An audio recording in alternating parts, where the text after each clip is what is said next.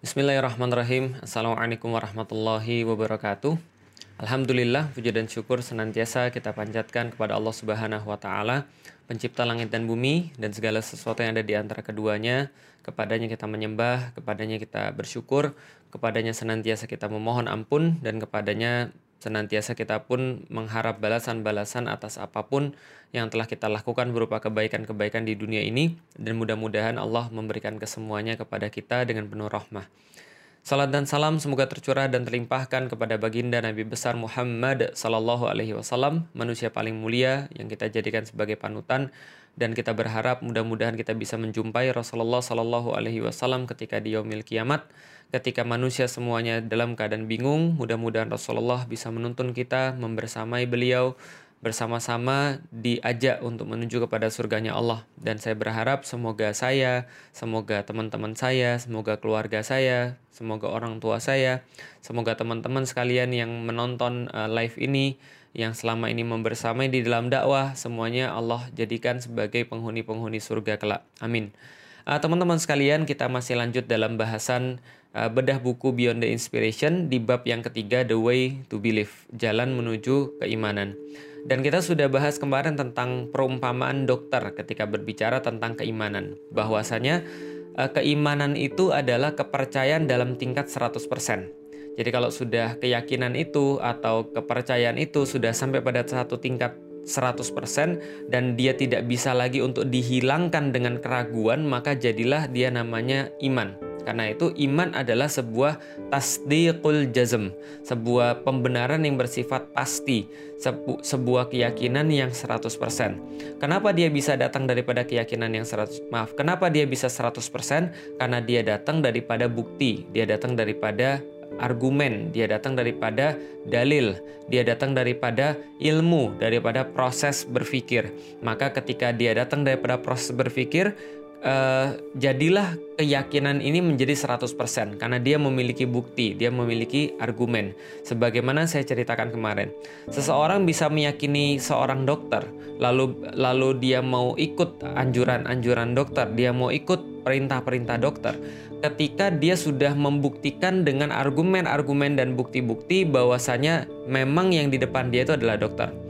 Tapi begitu dia tidak mampu untuk membuktikan, mengilmui, atau mendapatkan argumen bahwa yang di depan dia adalah dokter, maka dia akan senantiasa ragu, dan keraguan itulah yang akan membuat aktivitasnya tidak mau menurut.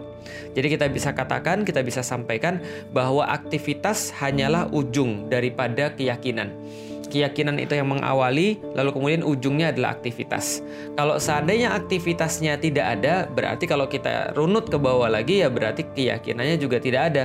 Karena keyakinan tidak ada, tidak ada pemahaman, tidak ada kecenderungan, maka tidak ada aktivitas. Kalau ada aktivitas berarti ada kecenderungan, ada keyakinan, ada kepercayaan dan karena itulah ada uh, yang melandasi itu semua itu adalah bukti. Maka kalau kita bisa sampaikan, kenapa sih di negeri kita banyak sekali orang-orang yang mengatakan bahwa dirinya beriman, saya sudah beriman kepada Islam, uh, tapi dia sendiri tidak mencerminkan perbuatan-perbuatan orang yang beriman. Sederhana jawabannya, karena apa yang diucapkannya itu bukan berdasarkan proses berpikir, sehingga apa yang dia katakan tidak punya dasar keyakinan yang 100% sehingga pada gilirannya tidak bisa menghantarkan dia untuk beraktivitas sesuai dengan apa yang diperintahkan oleh keimanannya itu. Atau dalam bahasa kedokterannya ada orang sakit tapi nggak tahu diri dia sakit tapi nggak seperti orang sakit orang sakit itu ya harusnya nurut orang sakit ketika dia ketemu dokter itu ya berarti dia harus menempatkan dokter itu lebih tahu daripada dia bukan malah membantah dokternya bukan malah ngajak debat dokternya bukan malah uh, nyusahin dokter dokternya. Karena dia sendiri adalah pasien, dia harus tahu. Dia datang dengan sebuah kesadaran bahwa saya mau sembuh. Sama kayak manusia, apabila manusia juga mengetahui posisinya dan dia sudah membuktikan, maka aktivitasnya pasti akan menaati atau akan mencari tahu apa yang diinginkan oleh yang menciptakan dia. Kalau memang dia sudah mencapai itu. Dan kita akan mem, uh, kita akan melanjutkan proses untuk mencapai semuanya itu. Jadi kalau kemarin saya mengambil satu contoh, yaitu adalah tukang angkot gitu kan ya, yang sopir angkot, maka kita coba akan ber uh, bersimulasi. Seperti apa kalau tukang angkotnya sudah memahami keimanan? Kalau tukang angkotnya sudah memahami uh, keyakinan 100% berdasarkan proses berpikir. Kalau dia sudah sudah mengimani atau sudah menjalankan proses berpikirnya dan dia sudah mencapai satu titik bahwa uh, Islam itu benar dan Allah itu adalah Tuhannya dan Rasul Muhammad adalah Rasulnya sudah sampai 100% maka aktivitasnya akan berbeda. Dia pasti akan mengutamakan sholat Jumat. Maka dia akan pergi sholat Jumat dan kalaupun ada temennya yang bilang, kamu yakin kamu mau sholat Jumat? Bukannya kamu harusnya nyari nafkah? Dia bilang, saya memang nyari nafkah, tapi tahukah Anda bahwa nafkah saya itu adalah rezeki Allah? Maka kalau Allah pengen ngasih saya rezeki, maka Allah akan ngasih saya rezeki walaupun saya tidak nari angkot. Karena saya meninggalkan nari angkot saya dalam rangka menaati Allah maka tidak ada yang lebih baik daripada menaati Allah, maka insya Allah kita yakin. Maka ini adalah ikhtiar yang terbaik. Bukan berarti dia tidak ikhtiar, tapi ikhtiar dia yang terbaik. Dia tahu adalah menaati Allah di atas segala-galanya. Maka kalau dia sudah menaati Allah, maka dia mengharapkan Allah mempermudah rizkinya. Dan insya Allah ini cuma 30 menit. Kalau selain 30 menit saya menarik lagi, insya Allah itu akan menjadi sebuah sebuah kebaikan bagi saya. Dan kalaupun saya tidak Jumatan, bisa jadi saya memang dapat uang, tapi uang itu tidak akan barokah. Kenapa tidak barokah? Karena uang itu didapatkan dengan cara membantah perintah yang sudah saya imani. Kalau ibarat dokternya, ya sama. Kalau misalnya dia sakit, sebu sebuah ikhtiarnya adalah pergi ke dokter. Maka kemudian ketika dia pergi ke dokter, lalu nggak nyari, nggak kerja, nggak narik angkot, taruhlah dia akan bilang, iya saya memang nggak narik angkot, nggak dapat nafkah, tapi saya pergi ke dokter karena saya mau sembuh. Karena kalau saya nggak sembuh, maka saya nggak akan bisa narik angkot lagi besok-besok. Dan kalau saya narik angkot sekarang, saya dapat duit, memang betul dapat duit, tapi penyakit saya nggak akan sembuh. Nah sama ketika orang berhadapan dengan Allah. Kira-kira kalau orang sudah punya keimanan, maka hidup dia akan berubah. Cara pandang dia akan berubah, maka dia akan sholat Jumat. Dia kemudian dikatakan, kamu agamamu apa? Islam. Yakin pada Allah? Yakin. Yakin pada Rasulullah Muhammad? Yakin. Ya udah kalau gitu saya kasih kamu duit 500 juta ya. Dia bilang, "Sorry Mas, mau 500 juta, mau 2 miliar, mau 5 miliar, nggak akan saya mau." Kenapa? Karena saya punya prinsip, saya yakin bahwa saya akan kembali pada Allah. Dan ketika saya sudah kembali pada Allah, maka duit berapapun nggak akan saya bawa. Maka percuma Anda mau ngasih saya berapapun. Sebagaimana seseorang yakin dengan berdasarkan bukti ketika dia punya dua ginjal, maka dua ginjal itu mau dibayar dengan satu setengah miliar, mau dengan dua miliar untuk ditransplantasikan kepada orang lain, dia nggak akan mau. Kenapa? Karena dia tahu dia bakal mati. Dan ketika dia tahu dia bakal mati 100%, dia sudah mengilmui, sudah membuktikan kalau ada orang ginjalnya nggak ada dua, pasti mati. Karena kalau orang ginjalnya tinggal satu itu ya setengah mati, maka dia yakin ketika dia punya dua ginjal itu harus untuk dia hidup. Maka dia nggak akan mau diganti dengan apa pun. Nah, maka keyakinan dia terhadap Allah itu melebihi keyakinan dia bahwa ginjal itu buat dia hidup. Bisa difahami ya. Jadi kalau ada orang sudah punya bukti, sudah punya keyakinan, sudah punya sampai satu titik 100% yang kita katakan iman, maka aktivitas dia semuanya akan berubah aktivitas dia itu semuanya akan diperhitungkan sesuai dengan cara pandang keimanannya. Ini yang kita katakan sebagai the ultimate vision, sebagai visi yang paling hakiki, visi yang paling uh, tinggi. Kenapa visi yang paling tinggi? Karena dari sinilah akan disusun visi-visi yang lain. Visi kehidupan, visi kematian, visi dalam dunia, visi lima tahun ke depan, visi 10 tahun ke depan, semuanya berbasis pada the ultimate vision atau sebuah visi yang paling tinggi yang pernah ada pada diri manusia. Maka kalau orang belum pernah menyelesaikan permasalahan akidah ini, ya dia nggak akan bisa menyelesaikan permasalahan yang lain. Kenapa nggak bisa menyelesaikan permasalahan yang lain? Karena dasarnya dia belum selesaikan. Ibarat orang mau bangun rumah, tapi dia belum bangun fondasinya. Nah, fondasinya di dalam Islam adalah keimanan.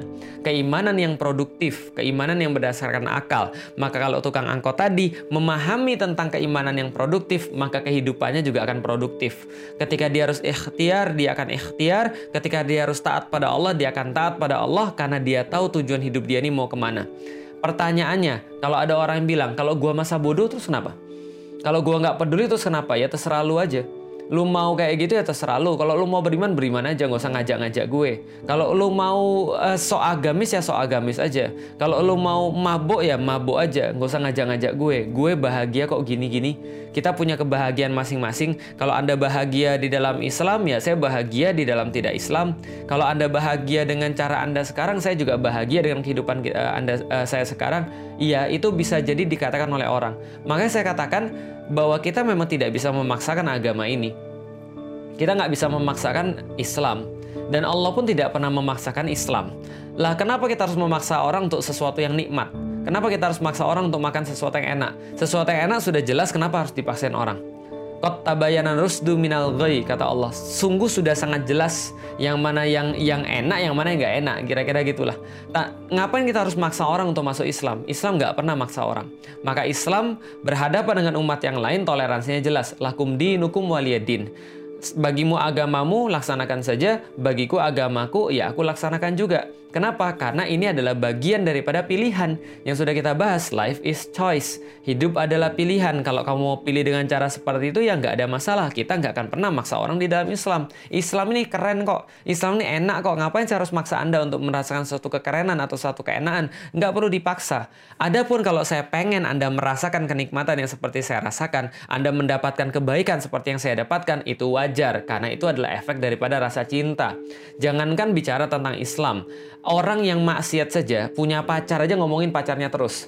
Orang yang maksiat aja punya punya selingkuhan itu nggak tahan ngomongin selingkuhannya terus. Orang yang punya cem-ceman aja nggak tahan pengen upload foto cem-cemannya, pengen kemudian pasang di wallpaper, selalu ngomongin terus. Orang yang pengen kawin aja ngomongin kawin terus. Lah kenapa kalau orang yang mencintai Islam nggak boleh ngomong Islam? Ya kalau kita mau dakwah tentang Islam ya wajar. Cuman kita nggak akan pernah maksa orang. Kenapa kita nggak akan pernah maksa orang? Karena ini terlalu berharga. Jadi kalau ada orang yang bodoh amat, kalau ada orang yang abai, kalau ada orang yang masa bodoh, ada orang yang ignorance, ya nggak ada masalah. Agama ini adalah pilihan, gitu loh. Kalau misalnya anda nggak mau juga nggak ada masalah. Dan ke mana ada yang nanya, kenapa sih kalau ada orang yang ngelihat kayak gini-gini dikit banget dibandingkan ada orang yang lihat game, ada orang orang lihat musik dan segala macam uh, music cover dan segala macam itu banyak banget. Bagi saya nggak ada masalah. Kenapa nggak ada masalah? Ya saya pengen sih ketika kebaikan tuh viewersnya banyak. Saya pengen sih ketika kebaikan kebaikan itu yang nonton banyak, yang sharing banyak. Tapi nggak ada masalah dalam arti karena kita bukan melakukan untuk mereka. Dan kita tahu kita sudah belajar dari awal, life is choice. Hidup adalah pilihan dan pilihan pilihan-pilihan baik itu senantiasa sedikit orang yang mau. Kenapa? Karena lebih mudah melakukan pilihan-pilihan yang biasa, lebih mudah menjadi orang yang biasa dibandingkan menjadi orang yang istimewa.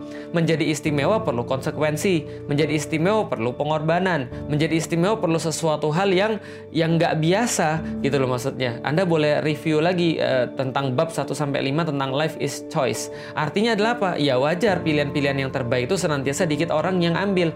Jangankan pelajaran agama. Jangankan tentang akidah, jangankan tentang kebaikan-kebaikan yang sudah Allah sediakan. Barang dunia aja yang baik-baik itu dikit orang yang mau. Makanya dikit orang yang baca buku, dikit orang yang kemudian jadi manajer, dikit orang lebih dikit lagi yang jadi direktur, lebih dikit lagi yang jadi pengusaha dan segala macamnya. Lebih dikit lagi orang-orang pengusaha yang jujur. Kenapa untuk jadi istimewa itu susahnya minta ampun. Coba bayangin, lebih mudah mana? Baca buku atau nonton atau tidur-tiduran? Ya lebih mudah nonton dan tidur-tiduran lah. Makanya jangankan bicara tentang masalah akhirat, masalah dunia aja orang nggak mau tentang sesuatu yang baik. Nah balik lagi, kalau ada orang-orang kayak gitu ketika dia masa bodoh, ketika dia ignorance, dia nggak peduli, ya nggak ada masalah. Nabi Nuh juga ketika berdakwah 900-an tahun, pengikutnya cuma itu-itu aja. Dan itu tidak menandakan kegagalannya Nabi Nuh. Tapi itu adalah menandakan bahwa umatnya waktu itu belum mau untuk diajak. Kewajiban kita mengajak sebanyak-banyaknya, mengajak sebaik dengan sebaik-baiknya, mengajak dengan cara yang seindah-indahnya. Tapi kalau itu pun sudah kita lakukan, lantas orang-orang tetap ignorance, ya itu nggak ada masalah. Cuma saya pengen cerita aja. Saya pengen cerita pada teman-teman yang yang yang masih mau untuk berpikir, yang masih mau untuk membuka membuka mind, open minded gitu kan ya, bahwa kehidupan ini tuh kayak gini ceritanya. Nih kayak gini. Anggaplah teman-teman suatu hari pergi ke airport. Jadi karena karena karena teman-teman sekalian ya, itu disuruh sama orang, bukan disuruh kayak gini lah tiba-tiba. Anggaplah ini sebuah game, anggaplah ini sebuah game, tapi gamenya virtual, gamenya nyata gitu ya. Teman-teman tiba-tiba ada di sebuah airport ada backpack di belakang, Lalu kemudian ada duit di kantong teman-teman sekalian. Taruhlah duitnya uh, duitnya taruhlah ya 200 juta lah atau ya kurang ya 500 juta. Ada duit di kantong teman-teman sekalian 500 juta, ada backpack isinya adalah baju dan segala macamnya dan teman-teman berdiri di tengah-tengah airport. Bisa dibayangin? Teman-teman berdiri di tengah-tengah airport, banyak sekali kemudian tujuan-tujuan destinasi-destinasi, banyak sekali orang-orang yang ada di sana, semuanya berada dengan kesibukan mereka masing-masing dan teman-teman datang di situ bawa backpack. Kita nggak bahas tentang masa lalunya, ini game. Namanya game ya terserah yang buat game. Tiba-tiba teman-teman ada di sana, lalu kemudian ada ada di situ destinasi-destinasi, teman-teman punya backpack dan teman-teman punya uh, punya duit 500 juta. Dan waktu itu teman-teman ngeliat orang riuh lalu lalang ke mana-mana. Dan karena teman-teman menyadari teman-teman lagi ada di airport, berarti harusnya kita pergi ke satu tempat. Maka teman-teman mulai nanya pada security-nya, eh kalau saya pengen berpergian, dan teman-teman nggak dikasih tahu apa pun, cuma itu aja kondisinya. Lalu teman-teman nanya kepada kepada satpam, eh kalau saya mau berpergian kira-kira enaknya di mana ya? Enaknya ke mana ya? Satpam itu kemudian bilang, oh enaknya itu ya kalau kamu mau berpergian, ya nggak usah ke airport mas pergi ke kampung aja. Pulang kampung tuh enak banget, Mas. Jangan di sini, Mas. Udah pulang kampung aja. Loh, saya mau berpergian kok. Ini kan di airport. Berarti pasti ada sesuatu yang saya harus lakukan di airport ini, bukan balik kampung, Mas. Ya udah kalau gitu. Saya kayaknya bertanya pada orang yang salah. Kita tanya pada orang kayaknya parlente. Kayaknya bajunya bagus. Kayaknya dia pakai dasi, uh, dia terdidik. Lalu kita tanya, "Mas, Mas mau ke mana, Mas?" Oh ya, saya mau pergi ke New York. Oh gitu ya. Kenapa Mas pergi ke New York Mas? Ya karena saya ada bisnis di sana. Karena saya akan menandatangani sebuah agreement yang nilainya 2 juta US dollar. Oh gitu ya. Oh gitu. New York tuh bagus nggak Mas? Ya New York itu ya gimana ya Mas ya? Aku ke sana bukan karena bagusnya sih. Aku ke sana karena aku punya bisnis aja di sana. Di sana cuma ada ya gedung gitu kan ya, teknologi dan segala macamnya. Kalau Anda nyari nyari ada keperluan di sana ya pergilah ke sana. Kalau enggak ya saya pikir ya ngapain Anda ke sana? Lebih baik Anda cari sesuatu yang sesuai dengan Anda aja. Dia mulai mikir, "Oh ya, apa yang sesuai dengan saya ya?" Dia kemudian ke tempat orang lagi. "Wah, ini kayaknya antriannya rame nih. Ke mana? Zimbabwe misalnya gitu kan ya. Oh, ini nanya sama orang, ini ke mana mas? Zimbabwe. Ngapain ke Zimbabwe? Ya saya itu ke sana cuma untuk melihat aja bagaimana contoh negara-negara yang duitnya itu uh, bertumpuk-tumpuk gitu ya. Uh, saya melihat kemarin di internet itu saya cari-cari di situ tuh duitnya tuh pakai gerobak kalau jualan. Ya Zimbabwe atau bukan ya? Ya kira-kira itulah. Pokoknya saya mau ke sana. Oh gitu. Terus kenapa banyak orang? Ya karena kami pengen dapat duit yang banyak juga gitu ya. Oke kalau gitu. Terus kemudian dia ngeliat lagi yang lain. Oh ada tempat yang lain. Tempatnya lumayan rame juga, bahkan lebih rame daripada yang Zimbabwe tadi. Ke mana? Ke Amazon. Wih, gila luar biasa. Lalu dia tanya sama yang jual tiket, Mas, ini, uh, Mbak ini berapa tiketnya ke Amazon? Oh, tiketnya 200 juta, Mas. Uh, eh, PP nggak? Oh, ini nggak ada PP, mohon maaf. Ini cuma one way tiket aja 200 juta. Oh, 200 juta? Wah, berarti saya bisa beli dong. Dia tanya kepada yang sebelahnya. Kenapa kamu pengen pergi ke Amazon? Ya saya pengen nyari anaconda. Ngapain nyari anaconda? Kayaknya itu peliharaan yang bagus katanya. Oh gitu ya. Tapi pernah ngeliat anaconda? Ya belum. Cuma katanya ini pelihara, peliharaan yang bagus saja. Lalu apalagi yang dicari? Tarantula. Tarantula itu apa? Ini kayaknya bisa dijadiin peliharaan orang rumah nih kayaknya tarantula ini. Oh gitu ya. Oke lalu kemudian ngapain lagi kamu di sana? Katanya ada sungai yang bagus, ada pohon-pohon dan saya pengen santai-santai di sana, pengen berenang-berenang di sana. Dan katanya teman berenang tuh ada yang bagus, namanya buaya gitu kan ya. Buaya buaya gede itu ya. Oh gitu ya. Buayanya udah pernah ketemu? Belum, tapi katanya bagus. Kata siapa? Itu tadi ada orang yang di di depan kalau sebelum adik masuk ke bandara itu di depan ada orang yang iklanin Amazon. Oh gitu ya. Maka dia pergi keluar, lalu kemudian ke tempat orang yang iklanin Amazon. Orang yang iklanin Amazon tuh lagi ketawa-ketawa. Oh banyak ketipu gitu ya. Kira-kira gitulah. Oh ternyata dia tahu. Oh ini orang juga nggak bisa dipercaya. Dia nyari terus. Intinya adalah dalam kemudian airport itu dia berusaha mencari sebenarnya destinasi dia tuh mau ke mana. Ada orang duduk-duduk di airport. Lalu kemudian dia tanya, ngapain mas? Ah saya pusing mas. Bodoh amat lah, pusing saya. Lihat nih orang-orang, semuanya ini tertipu lah kenapa nih semua orang-orang tertipu? Semuanya itu dijanjikan dengan sesuatu yang muluk-muluk. Padahal saya tahu itu semuanya adalah marketing tipuan belaka. Ada yang ke Amazon, ada yang ke Zimbabwe, ada yang ke sana, ke sana kemari. Saya tahu itu semuanya salah mas. Yang benar tuh adalah saya. Nggak usah ke mana-mana mas. Ngapain? Udah di sini aja lah mas. Di airport aja lah kita kita jajan aja di sini. Toh yang kita cari kan happy mas. Yang penting kita makan di sini, kita happy di sini, kita pacaran juga ada di sini orang-orang yang lain. Ada kemudian kita bisa, kita juga juga bisa bangun gubuk loh di sini nggak ada masalah. WC ada, lalu kemudian toko ada, segala macam ada dan semuanya enak. Udahlah mas, nggak usah pergi ke mana-mana. Kebahagiaan tuh sudah di sini mas, nggak usah ke mana-mana mas. Dicari aja di sini pasti dapat mas. Ngapain cari di mana-mana? Lalu kemudian di tengah riuh rendah itu tiba-tiba ada seseorang lalu kemudian datang kepada dia lalu dia bilang, "Mas anak baru ya Mas ya?" "Oh iya, iya, saya baru masuk ke dalam game ini." "Oh iya, kalau begitu baru ya Mas, kenalin nama saya." "Ya siapa namanya?" Nama saya Felix Mas. Oh, misalnya taruh lagi gitu kan. Ada NPC di sana. Lalu kemudian orang-orang langsung bilang, Mas, mas, mas, mas, hati-hati ya mas ya. Kalau nanti kamu dikenalin sama seseorang kayaknya baik mas, terus nggak, uh, terus nanya-nanya mas, kamu sebagai anak baru, hati-hati aja mas. Dia itu akan bohongin anda mas, hati-hati mas. Dia akan nipu anda mas, dia akan ngambil duitan. Oh gitu ya. Maka dia kemudian merasa, ya udahlah kalau gitu saya nggak mau deket-deket Felix ini. Tapi mungkin karena karena Felix ini memberikan satu satu semacam ini ya semacam kayak mas mas mas kalau mau pergi mas, saya mau nanya dulu mas, yang mas cari ini apa sebenarnya dalam hidup? Misal kayak gitu kan. Lalu kemudian dia kasih tahu, oh ya saya pengen nyari begini, saya pengen nyari begini, saya pengen nyari begini. Lalu kemudian ketika kita sudah kita sudah menjelaskan pada dia, saya pengen enak, saya pengen baik, dan saya tahu ketika saya di airport ini pasti ada sesuatu yang saya tuju, maka saya cari tentang tujuan saya yang kira-kira saya di sana bisa santai, saya di sana nggak susah, saya di sana bisa bahagia, bisa mendapatkan pasangan kalau bisa, dan pasangannya harus yang baik sama saya, nanti berkeluar keluarga setelah itu sampai saya mati live happily ever after. Kira-kira gimana? Langsung kemudian tokoh yang namanya Felix ini mengeluarkan asik. Kan nggak apa ini kan terserah ini kan gamenya kan saya yang buat gitu kan ya. Lalu kemudian Felix ini mengeluarkan. Oh mas, ini mas, kan yang lain itu kan ya itu kan kalau kalau jualan kan cuma katanya mas. Ini saya ada trailer videonya mas. Nah ini saya ada trailer videonya. Ini tempat yang pengen kita tuju mas. Wah ini namanya apa Felix? Ini namanya Istanbul. Oke gitu ya. Ini kira-kira aja ini kan pemisalan. Istanbul ini kalau anda pergi ke tempat yang lain contoh misalnya anda pergi ke New York anda pergi ke Eropa anda pergi ke Milan anda pergi ke uh, mana lagi? Paris anda pergi mana?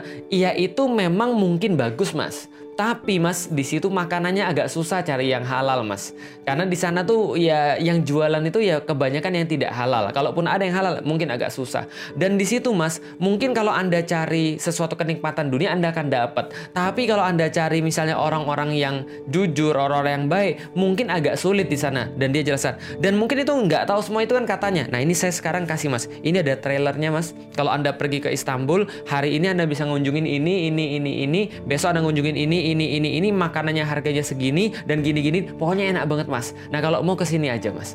Lalu kemudian ada orang ngomong kayak gitu menjelaskan dengan sebaik-baiknya. Lalu kemudian dia nanya lagi bukan dia kita nanya lagi. E, mas mohon maaf mas saya mau nanya mas. Ini kayaknya menarik banget dengan bukti-bukti yang sangat jelas.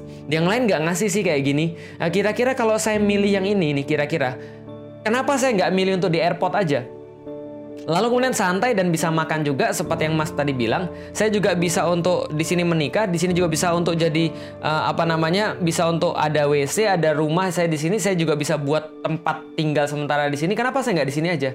Lalu kemudian Felix nih bilang, "Iya, Mas, tapi masalahnya adalah ini bandara, ini bandara sekitar tiga bulan lagi ditutup, Mas."